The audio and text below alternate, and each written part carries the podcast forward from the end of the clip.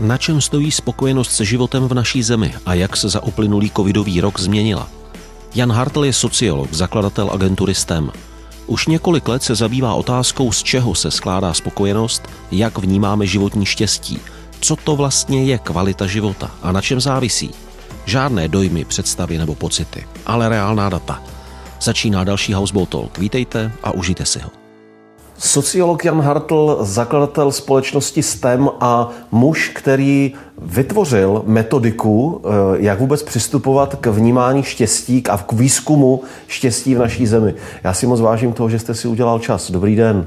Dobrý den, je mi potěšením. Ten úvod by mohl být mnohem delší a měl by být mnohem delší, ale já s dovolením se opravdu budu držet striktně eh, toho, nakolik my Češi jsme šťastní a jak jsme s tím schopni pracovat a k čemu by nám mohlo být platné takové zkoumání toho našeho pocitu štěstí. Proto bych se vás jako právě profesionála, vědce, odborníka, sociologa zeptal, když k vám před třemi lety, před čtyřmi lety přišli poprvé a řekli, my bychom chtěli zkoumat štěstí v Čechách. Co jste jim řekl? Nezačal jste se chechtat? Uh, ano. Pro, uh, mně to připadalo, připadalo trošku jako úsměvné a trošku dokonce i bizarní v tom, že hledáme cosi chytlavého, takového ezoterického, duchovědního, Eh, kterým bychom v podstatě jako zaujali eh, a, a zařadili se do, do zástupu lidí, které ten dnešní materiálně orientovaný svět eh, táhne k takovým těm symbolickým významům. A pak jsem o tom přemýšlel hlouběji a jsem říkal, to je vlastně úžasný nápad, protože lidské štěstí se určitě skládá z mnoha uh, různých hledisek, z mnoha uh-huh. složek a vlastně otevírá to téma štěstí, které je svým způsobem atraktivní, chytlavé, otevírá možnost uh, věnovat se souhrnu životních faktorů a okolností, které vlastně utvářejí kvalitu našeho života. Když řekneme štěstí, tak stejně tak dobře jako synonymum můžeme použít kvalita života. Má, žiju-li hodnotný život, mohu stejně tak dobře říct, říci, že žiju kvalitní život, že kvalita mého života uh, je vysoká. A pak se dostaneme k dalším věcem, které jsou běžné, že budeme zkoumat spokojenost, ale k tomu se ještě dostaneme, to jistě budeme specifikovat. To znamená, jsou to vlastně dva faktory. Jednak, co si vůbec představujeme, z čeho se skládá náš pocit spokojenosti, štěstí, naplnění a potom, nakolik tedy se nám to daří naplňovat. Tak ano. to první. Eh, asi jste před prvním výzkumem musel se fakt jako pustit do nepopsaných vod a říct, tak co kdybychom se ptali třeba na toto? Nebo jak jste to dělal? Jste vědec, tam jste musel najít nějakou metodu. Eh, tak eh, bylo velmi zajímavé se pustit do eh, historie toho přístupu. To není eh, nikterak originální náš svébytný nikým neproskoumaný terén. Naopak eh, ten výzkum štěstí má svou určitou tradici a teprve, když jsem se do toho ponořil, tak jsem zjistil, že to dává velký sociologický i společenský smysl. Mm-hmm. Já bych jenom v, krát, v krátkosti, abych neunavoval, eh, nastínil tu historii. My všichni víme a lidé z mojí generace obzvlášť, že základem všeho ve společnosti je údajně takzvaná materiální základna, jak jsme si v hodinách marxismu, leninismu všichni opakovali pořád dokola. Nad ní se tyčí eh, právní, politická, ideologická nadstavba, která se odvozuje jednoznačně z té základny materiální. To znamená, nejdůležitější je stav eh, naší peněženky, jak říkal mhm. význačný český politik minulosti a to ostatní přijde, až si na to vyděláme. Uh-huh. Například životní prostředí začneme zvelebovat, až si na něj v procesu znečišťování přírody vyděláme. Nesmyslnost takových přístupů eh, už je dneska zřejmá i školákům, ale za mého mládí jsme to museli neustále jako mantru opakovat kolem dokola.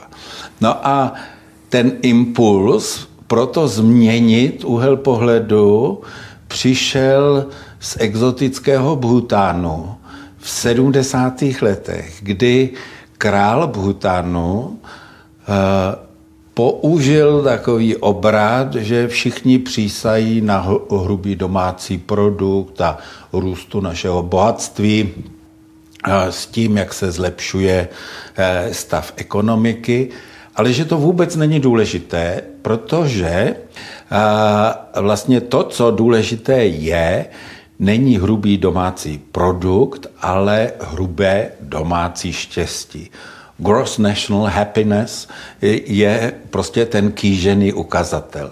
Působilo to značně exoticky v těch 70. letech. Jsme se oba i usmáli vlastně, když to tak řekl, tak to... Ano, eh, působilo to trošku jako, eh, eh, tak jako mm, těkavě, tak jako prchavě, trošku, trošku tak exoticky. No ale e, znovu jsem, jsme se k tomu dostali v Evropě e, za francouzského prezidenta Sarkozyho, uh-huh. který v roce 2008 někomu vysvětloval, proč Francie, která v těch ekonomických ukazatelích nevypadala nijak, nijak jako uh, dobře, prostě jako skvělé, má zároveň největší příjezdový cestovní ruch eh, v celém světě, protože všichni chtějí vidět tu úžasnou Francii. A to přece musí být nějaká specifická kvalita života, která ukazuje, že Francie je na, na tom ve skutečnosti daleko líp, než by se z těch konvenčních hledisek eh, a přístupu ekonomů eh, dalo soudit. No a s jeho přičiněním a z jeho impulzu vlastně vznikla iniciativa u OECD a od roku 2010 se toho tématu kvality života chytli ekonomové. To je docela Eh, paradoxní, že ekonomové, kteří v té době již byli konfrontováni takovou jako úzkou vypovídací schopnosti toho, toho těch ukazatelů, jak je, jako je hrubý domácí produkt, tak se postavili do čela úsilí nějakým způsobem to pojetí eh, životního štěstí a kvality života prostě jako formulovat. A protože eh, eh, se OECD obrátilo na dva nositele Nobelovy ceny, tím za ekonomii, kteří tomu dali náležitý lesk, tak to Stiglitz. téma Stiglitz a, a, a Martia Sen byli... Toho druhého jsem nevěděl, děkuji. Jo, a ještě Fitusi byl třetím uh, francouzem s tím. Takže uh, vlastně tou obrodou toho úzce zaměřeného ekonomického pohledu Eh, se ujali sami ekonomové, aby, aby jak si otupili hrot těch kritik. A od té doby, od toho roku 2010, vlastně OECD jsou, se tou tématikou zabývá. Od roku 2012 se, eh, se etabloval tým eh, na, na, na měření Eh, štěstí ve světě, World Happiness Report, uh-huh. už, má, už má, myslím, devět eh, pokračování, je na to navázán celý tým a zvolna se to téma popularizuje. A zároveň ale eh, z mého hlediska se tak trošku uzavírá do takové svěrací kazajky nějakého souhrného indexu štěstí. A vlastně se dostaneme k tomu, že to, co by mohlo být základem hlubšího poznání, se vlastně uzavře do nějakých žebříčků a kvalita lidského života eh, jí jako ne v seriózních médiích, ale spíše pů, eh, způsobem takového zábavného eh, mediálního vyústění, tak jako ve sportovních závodech. Uhum, My jsme uhum. nyní eh, na 18. místě ve světě. Žebříček, pořadí, to my se máme žebříček, pořadí prostě a na stupni vítězů nám stojí. Takže téma je otevřeno. Uhum trošku se v něm něco dělá a poskytuje obrovské možnosti do budoucna a zároveň se tak trošku jako herní prvek popularizuje těmi žebříčky uh-huh. a zároveň trošku oslub, oslabuje tu analytickou hloubku. Já jsem určitě zavázán právě panu prezidentu Sarkozymu a té Stiglicově komisi, nebo já si je takhle podle něj ano. právě pamatuji, eh, že že to vlastně to téma, které eh, vyvolávalo ten úsměv a do dneška vlastně vyvolává, a je to takové jako takové to ezoterické povídání, že mu dali eh, opravdu politickou vážnost, že ho nastolili jako téma politické agendy a že tím pádem, eh, abych tak řekl, se ti politici nemusí stydět o tom hovořit. A mně přijde, že ale u nás se toho ti politici pořád tak jako bojí, že se to trošku stydí, tak jako, že u nás to jako téma pořád ještě není úplně nastoleno. Uh, sdílíte ten pocit? Já, já ten pocit určitě sdílím a vzhledem k tomu, že jsem strávil aktivní eh, léta za minulého režimu, tak to přičítám tomu jednostrannému ideologickému drillu, že všechno závisí prostě na tom materiálním eh, základě. Nejdřív si vyděláme. Mm-hmm. Vemte si třeba i jednostranost našich statistik, že se budeme bavit eh, eh, o příjmové diferenciaci a rozdílech v příjmech ale třeba do dneška jsme posléze ani nevzali pořádně na vědomí, že nejenom příjmy, peníze, mzdy, uh-huh. ale třeba hodnoty majetku, možnosti, vztahy a tak dál patří eh, jako rub a líc ke stejné, eh, ke stejné minci. Jiná je životní strategie, můžete žít jako poustevník, když máte za zády rodino, rodiny obrovský majetek v mhm. řádu několika milionů, ať nepřeháním, a něco je jiného, když máte poměrně vysoký příjem, ale nikde nic v tom majetkovém zázemí nemáte a ty příjmy, které běžně vykazuje statistika, pak vůbec nevy, nevypovídají o ničem, ani o tom, jestli jste spokojen se svým životem a tak dále. Jaké parametry jste tedy vnesl do toho průzkumu? Tak tady se ustálil eh, od toho bhutánského vzoru takový výchozí ukazatel, že eh, se zeptáte způsobem, když vezmete všechno, všechno dohromady a měl byste zhodnotit svůj život eh, na stupnici od nula do deseti, kde nula je prostě absolutní jako nešťastný život a desítka je ten vůbec nejlepší, kam byste se sám zařadil. A to máme, e, tento ukazatel se vyskytuje v tom bhutanském starším modelu, vyskytuje se zároveň i e, v té sérii, kterou provádí Galup, a v mnoha dalších výzkumem, e, třeba v evropském sociálním výzkumu. To už se stál takový základ. Samozřejmě používáme tento ukazatel i my, A e, lidé souhrně vypovídají o svém pocitu štěstí. E, mám-li e, říci výsledek, tak je zajímavé, že pocit štěstí je u nás poměrně vysoký. Uhum. O tom, že lidé jsou spokojeni se svým životem, to je sice jiný ukazatel, ale pro ilustraci vypovídá něco kolem 80% lidí. A je to samozřejmě i obraz toho, jak člověk naplňuje to, co si přece vzal, zda si před sebe staví eh, rozumné, eh, dosažitelné cíle eh, nebo ne. Tak vyjdeme z toho, že pocit štěstí je u nás poměrně vysoký. A to, co je důležité, je, že to je obecný životní postoj. Mhm. Není to jenom taková náladička eh, momentální, ale je to postoj hlubší a se k tomu dostanu v souvislosti s naším výzkumem.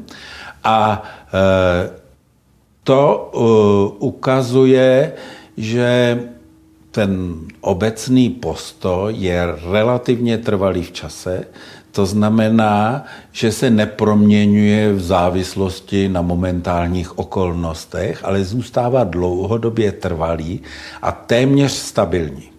Kdyby jsme tady měli možnost eh, namalovat takový jako graf, tak my můžeme říct, že kdybychom se ptali na pocit štěstí nebo životní spokojenost, abych to přenesl na něco e, obvyklejšího, tak zjistíme, že pocit Eh, životní spokojenosti je vysoký na úrovni 80%, 75-80% a je v naší dlouho, po řadu let relativně eh, stejný jenom s drobnými výkyvy. A když se zeptáme na stav naší společnosti, tak to je jak eh, na horské dráze. Nahoru a dolu, nahoru a dolu. Jak si to, jak si to vysvětlit? To je zajímavé, že lidé hodnotí stav v naší společnosti třeba v současné krizové době jako značný průšvih. Jo? Uh-huh, A uh, hodnotí dost radikálně i uh, formulují tu nespokojenost, ale řeknou si, naštěstí já jsem na tom docela dobře, uh-huh. já se svou rodinou jsem tak trošku výjimka, my tomu tak úplně nepodléháme, umíme zařídit život takže že prostě si najdeme ten kousek štěstí a naštěstí nás to tak neovlivňuje, ale všude okolo vidím prostě jako eh, jaksi zmar. Uh-huh. Takže pozitivní je, že ten pocit životního štěstí je vysoký, relativně stabilní a e, je nesen, tak jako všechny postoje, tou složkou e, kognitivní, racionální, uvědomuju si reálné možnosti, ve kterých se pohybuju v daném čase, v dané společnosti. Je sice nějakou složkou emotivní, to znamená, to musím prožívat jako něco libého a nelibého. A ta třetí je, a musím proto něco udělat. To je uh-huh. velmi důležité. Když budu sedět takto v křesle a budu čekat, až se ke mně štěstí dostaví, tak ono se samo nedostaví. Budu čekat dlouho.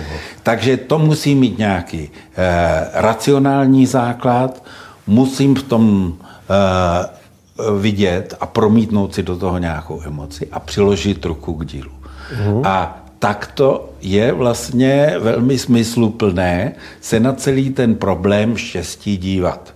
A vlastně pro sociální psychologii to není nic nového, protože ta teorie postojů je tady skoro 100 let. Uh-huh.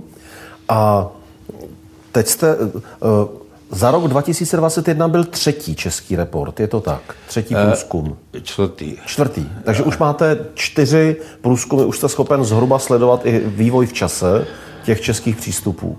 Ano, tak co se týče toho souhrného pocitu štěstí, tak se nám potvrzuje, že se to chová jako konstanta, je to e, stabilní, relativně vysoké a e, Ovšem u různých skupin je to syceno různými složkami. Mm-hmm. Když se vrátím teda k tomu butanskému modelu, tak nebudu tady unavovat nějakým dlouhým výčtem, ale vlastně ta koncepce, kterou převzal Stiglitz z toho Bhutánu a s drobnou modifikací pro západní svět, eh, je, eh, je to vlastně devět různých hledisek, různých devět dimenzí štěstí.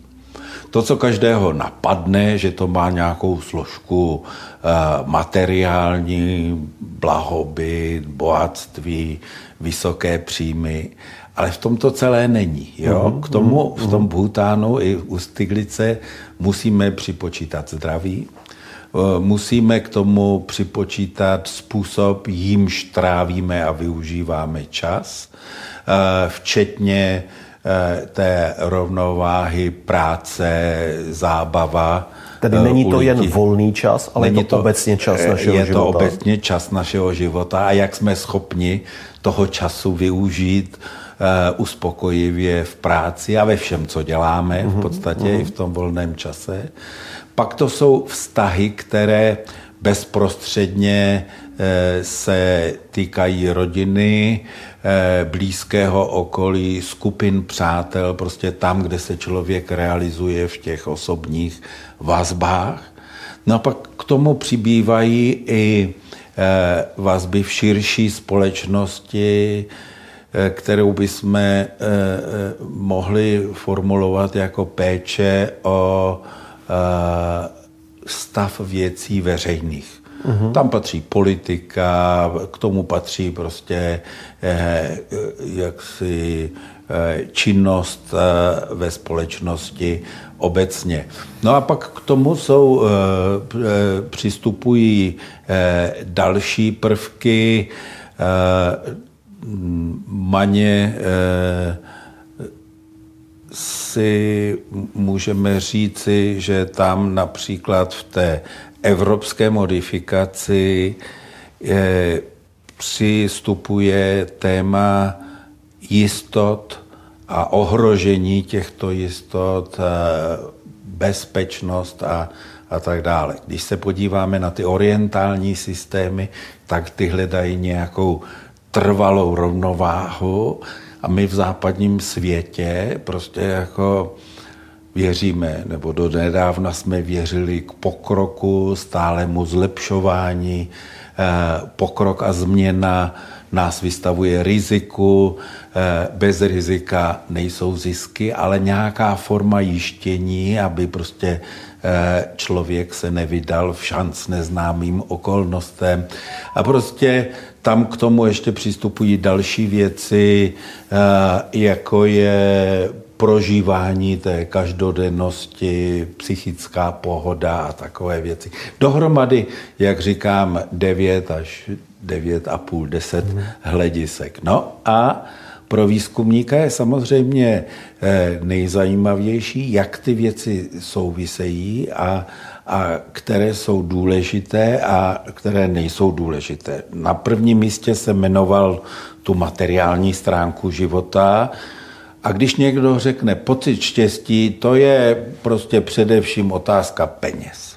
Uhum. Není, ty peníze jsou na předním místě, ale v našem posledním výzkumu by jsme dostali e, tu váhu toho materiálna někam na přední, ale tak třeba na třetí místo. Jo? To je tedy výzkum to, za rok 2021. Ano, to nám, ta, to nám tak konkrétně vychází, ale je to trošku ošidné, mm-hmm. protože když si vezmeme, že tam budou rodinné podmínky, budou tam, bude tam zdraví, bude tam trávení času, tak samozřejmě ty materiální předpoklady se tam promítají.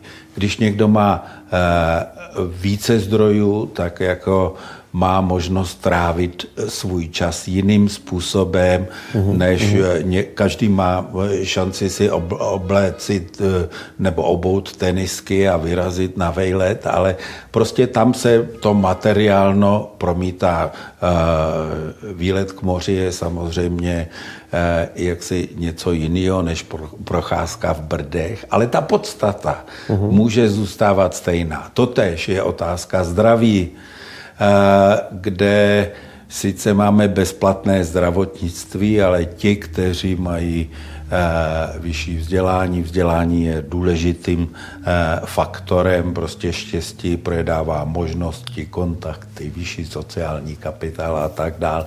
Člověk si v tom nepřehledném systému najde svou cestičku. Neříkám, že to nutně musí být korupce, ale tam se ty peníze taky objeví. Eh, otázka rodiny, vzdělávání dětí, možnosti prostě eh, je zabezpečit a tak dále. Do toho se všeho promítá eh, ten materiální aspekt, ale není jednoznačně určující. Určující jsou ty další, nebo spoluurčující jsou všechny tyhle ty okolnosti, které se jmenovaly.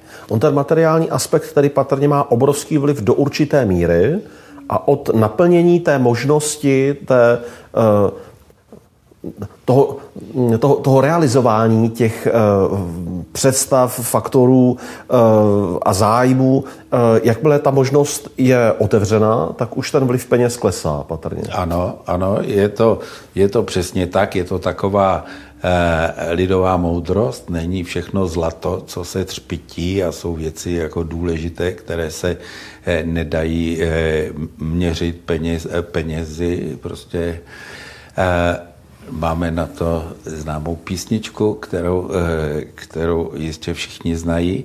No ale to se ukazuje i v datech, mě to potěšilo, překvapilo, že i při poměrně eh, povrchním pohledu na ty data se ukazují, že ve vysloveně špatných, eh, chudobných materiálních podmínkách se bortí více-méně kde co.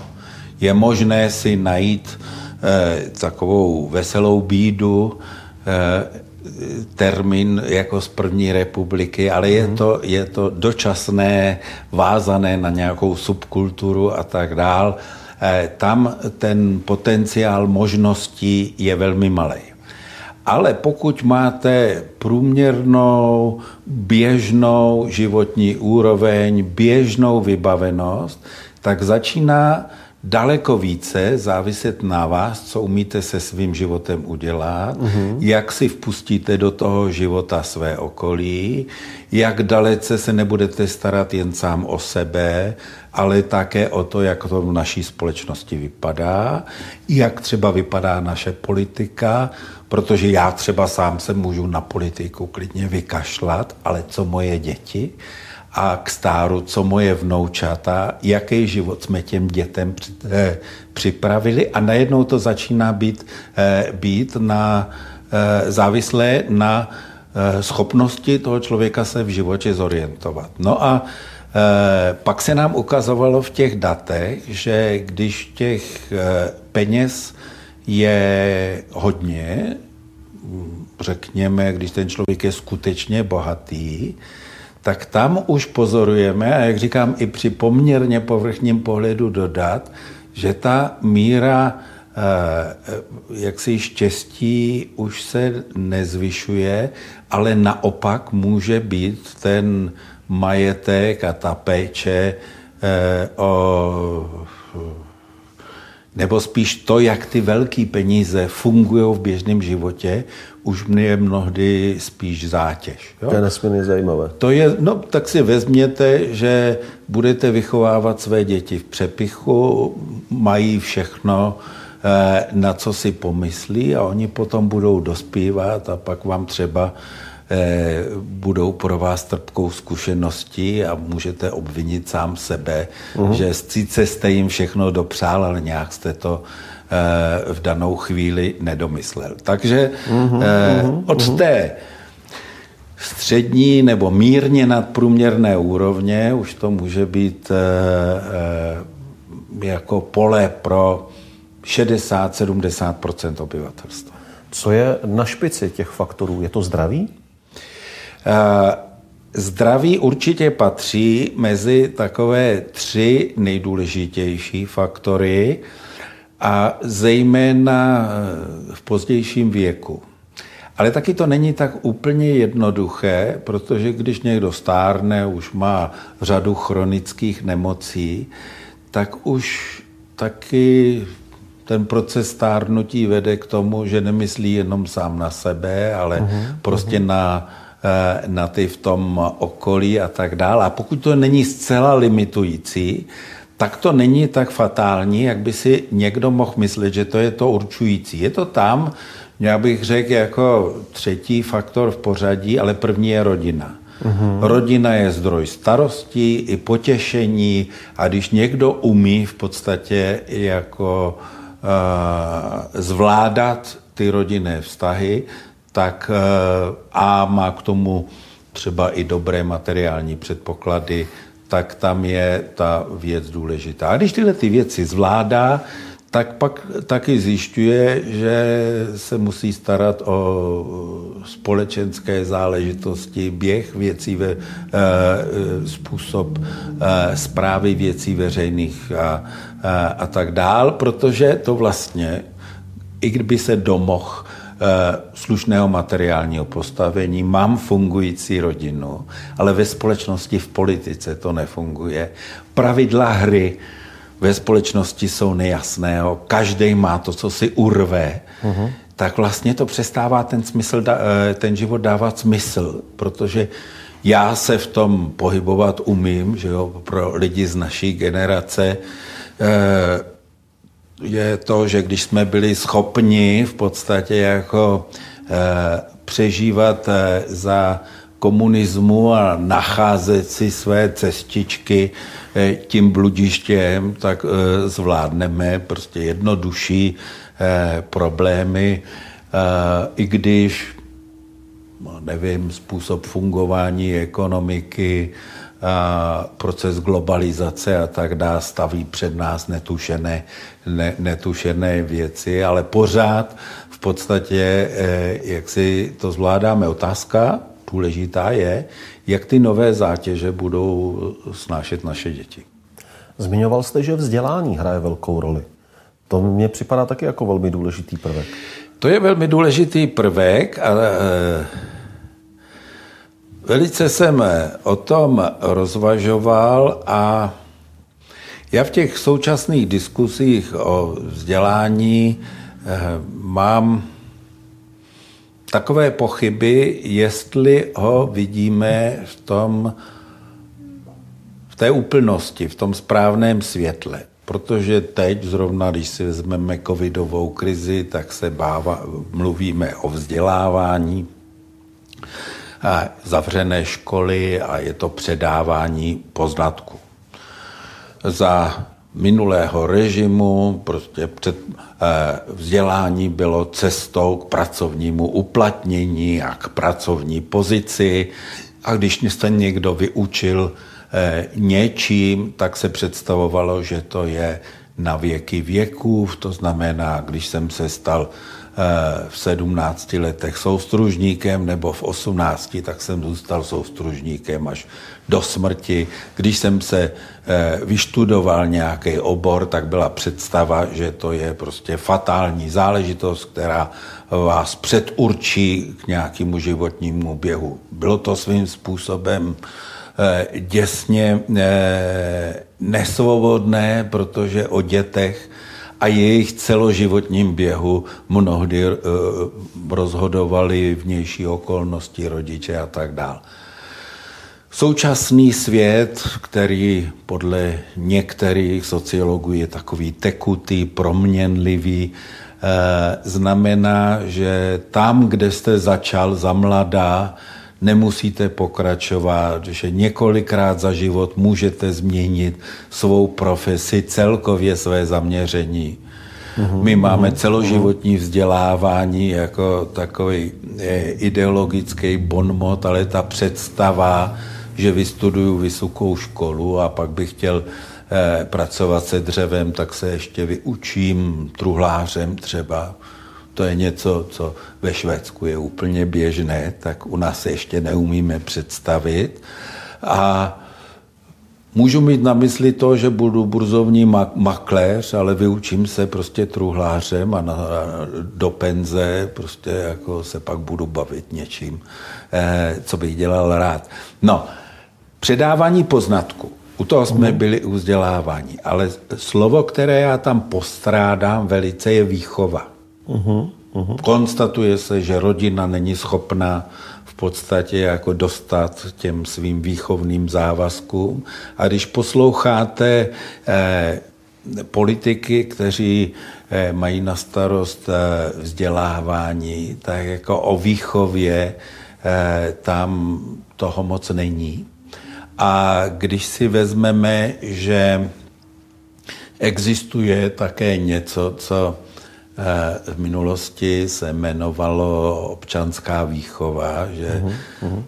ten dospívající člověk nějak vrůstá do společnosti, měl by rozumět tomu, eh, co se tady děje. A když se vezmete strukturu předmětů, eh, které se dnes učí, tak jste někdy v druhé polovině 19. století, protože se naučíte spoustu věcí, které byly tehdy pro tehdejší představu o rozvoji světa, o rozvoji světa a potřebách eh, společnosti jako zakotveny v těch přírodních vědách. Že Uh-huh. No a, a tady máme teda i, tu, i ten eh, prvek výchovy a to, co vzdělání umožňuje, tak je ho potřeba brát v takovém širším uh, sociokulturním rozměru.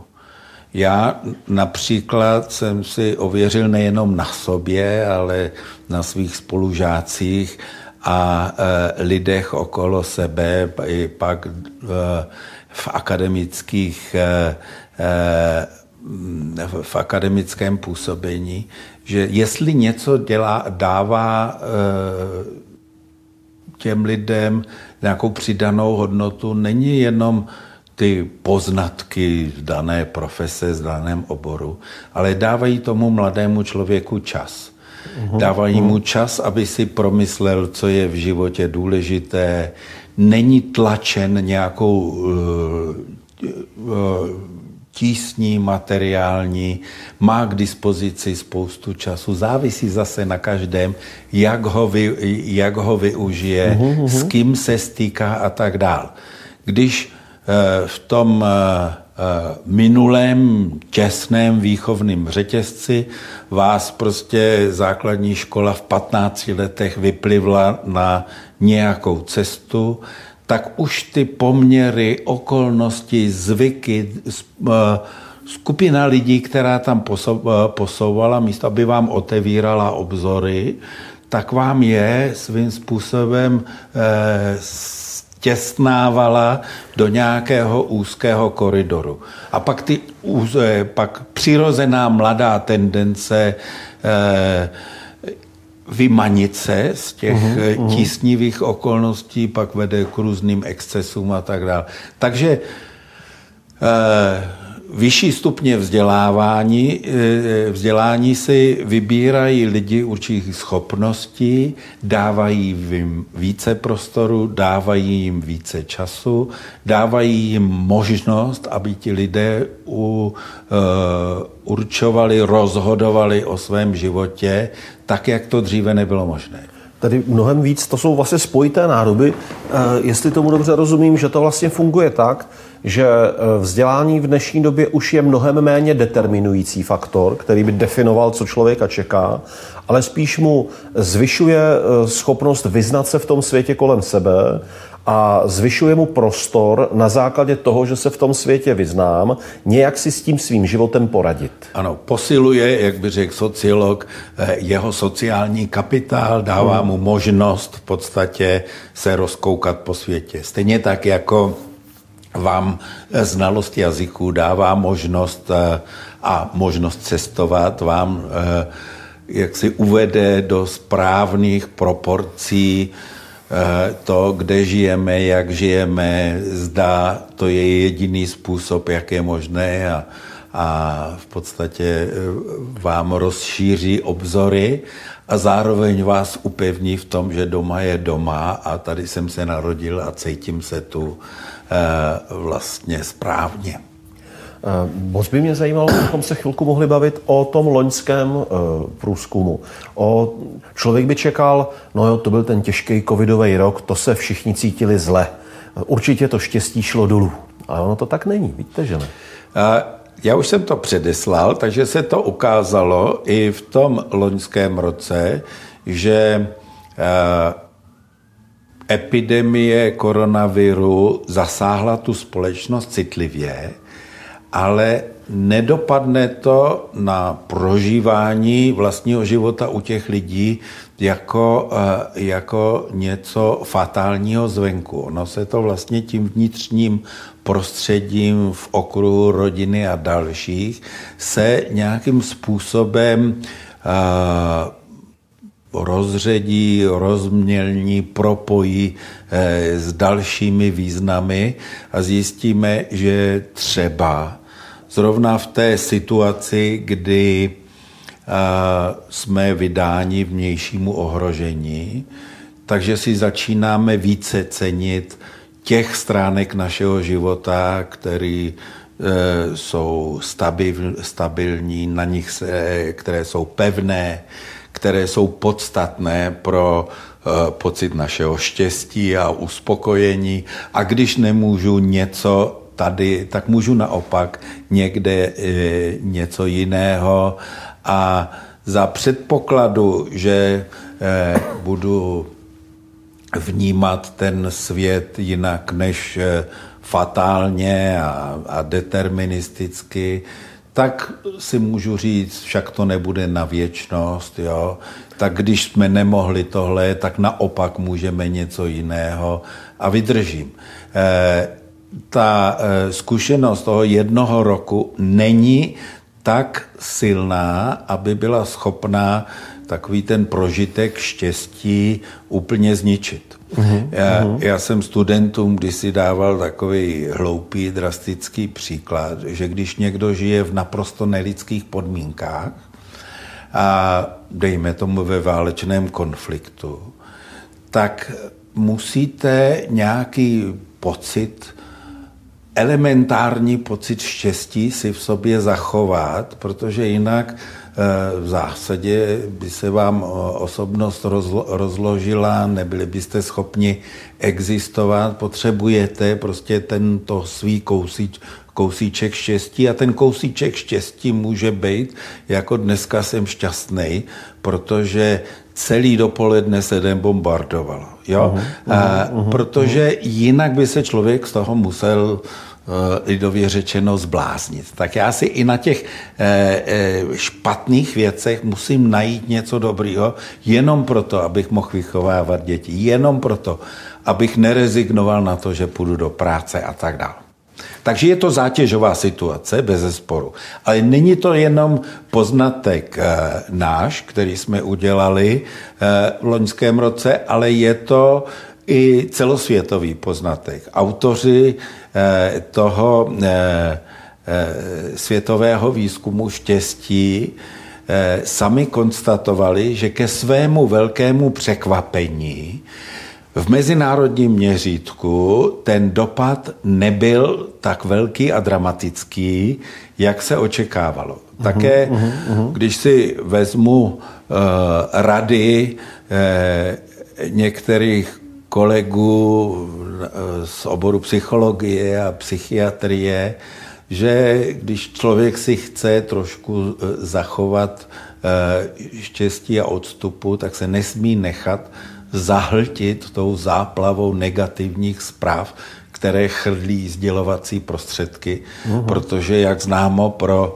sdělovací prostředek je zpráva, že Vojta Tydlidat pokrejvač spadnul ze střechy do škopku s vápnem a nikoli, že Vojta Tydlidát už pokládá čtvrtou střechu. Přesně tak. Ta negativní zpráva definuje svět těch médií. Ano, a, je přehlc, a je člověk přehlcen eh, tím eh, množstvím těch negativních zpráv. A lidé si to naštěstí přefiltrují a zatím to funguje. Fakt je, že když si představíme takovou masáž dlouhodobou, trvalou a tak dál, jo, Vidíme to v totalitních režimech, zažili jsme to prostě za, za komunismu, že příliš dlouhá masáž a, a nejenom za komunismu, vezmeme, vezměme si období nacismu, eh, prostě v Německu, tak to vymývání mozku posléze vede k něčemu, co by se lidově nazvalo, že lidi zblbli a bude, uh-huh, budeme uh-huh. dlouho čekat, než se z toho opět vymaní. Mně se líbí, že celou tou naší debatou se tak jako prolíná takový dualismus, že něco jiného je to, eh, v čem jakoby verbálně žijeme, co říkají média a i co často říkáme my sami o sobě a přitom, co skutečně prožíváme a jak i sami hodnotíme to, co prožíváme. Že ten náš subjektivní pocit toho, co žijeme, bývá výrazně vyšší než ten depresivní obraz v médiích a mnohdy takové to české sebezhazující, každý Čech krade, žádnému Čechovi se nedá věřit, to je hrůza a že to je slupka, ve které je mnohem hezčí obsah, mnohem lépe žitelný ano, obsah. Ano, tady jste poukázal na takovou uh, rozpolcenost toho obrazu štěstí, a e, jak se říká, abychom se vrátili k tomu pojmosloví, e, jak si jazyk je zároveň e, okno do duše.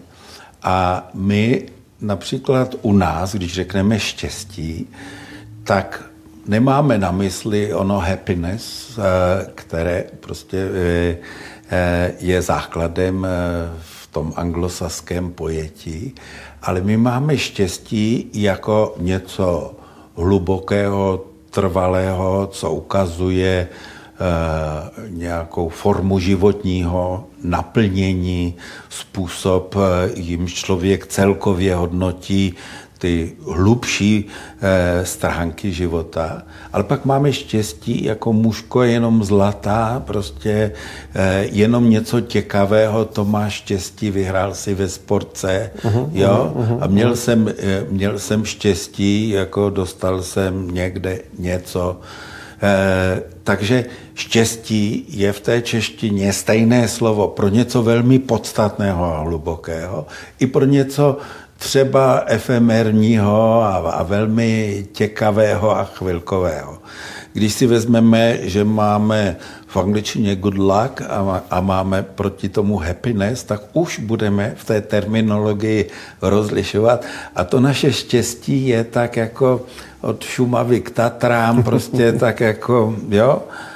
A to jsme chtěli vidět právě v tom výzkumu loňského roku. Takže kromě ukazatele celkové životní spokojenosti, té, té škály štěstí, stejné jako v těch mezinárodních výzkumech, jsme přidali další třetí škálu ve stejném rozsahu 0 až 10 bodů životního naplnění, kde jsme na různých místech dotazníku jsme se ptali na to a teďko, když se projdete celým životem, ohlednete se zpátky, zhodnotíte svou e, současnost i vyhlídky do budoucna, tak do jaké míry máte pocit, e, že jste žil hodnotný, naplněný život. A zajímavý je, že ta hodnota toho naplněného života a toho štěstí jsou velmi silně skorelovány. Mm-hmm. Takže v tom běžném pojetí, nebo když se seriózně věnujeme výzkumu štěstí, tak eh, lidé mají na mysli to podstatné, to dosažné, eh, to, co eh, vlastně vyjadřuje takové souhrné hodnocení těch důležitých stránek života a ne něco těkavého, prchavého, co tu chvilku je a za chvilku tu zase není. Takže vidíme, že i to štěstí není, není prostě něco, i když se to zdá, že to je něco takového mm, eh, chvilkového, tak se ukazuje, že ten výzkum dává smysl. No a my si právě slibujeme, že když se pod pojmem štěstí, které je mimo jiné i mediálně atraktivní, uh-huh, jak, uh-huh. jak šťastný je český člověk, uděláme titulek, jo, tak málo kdo to přejde, jako si řekne, co to je za blbost, dejme tomu, ale když se do toho začte, tak říkám, ono na tom něco je vlastně, jo. My to, my to zjišťujeme v sociologických výzkumech, když probíráte systematicky nějaké téma, my tady máme asi 60 ukazatelů, 60 otázek, které zkoumáme přes těch devět dimenzí, jak se o tom říkal, tak eh, vidíte, i když vám lidi na ty otázky uvědomují, tak ono je to baví. On, oni si vlastně jako Eh, pro ně je zajímavé, vidíš, to by mě nenapadlo, takhle jsem ještě neuvažoval, teď ono to je důležité, protože my jsme zvyklí mít takové uh-huh, uh-huh. separátní jako světy, ten sektorový způsob uvažování, jak eh, když si říkali politikové za komunistického režimu i dneska, když se podí, si poslechnete takový jako projev, tak to je typicky takový sektorový myšlení. Na úseku tom uh-huh. jsme udělali tohle, na úseku tom jsme udělali tam. Tady můžeme být spokojeni a tak dál. A jak se to všechno rýmuje, už nikdo vlastně pořádně neví. Kam směřujeme, kde je ten cíl, eh, ke kterému prostě eh, se snad blížíme, nebo neblížíme, to vlastně už se nedozvíme. Že jo? A já si myslím, že přemýšlet o vlastním životě, co je důležité, hledat lidi, kteří uvažují podobným způsobem jako, jako vy a zjistit, že třeba i s menšími materiálními prostředky jste schopen dosáhnout většího životního štěstí, jenom je potřeba se zastavit a zamyslet, to je hodnota výzkumu štěstí. Ano, ano, ano. Já vám mnohokrát děkuji. Díky. Za málo.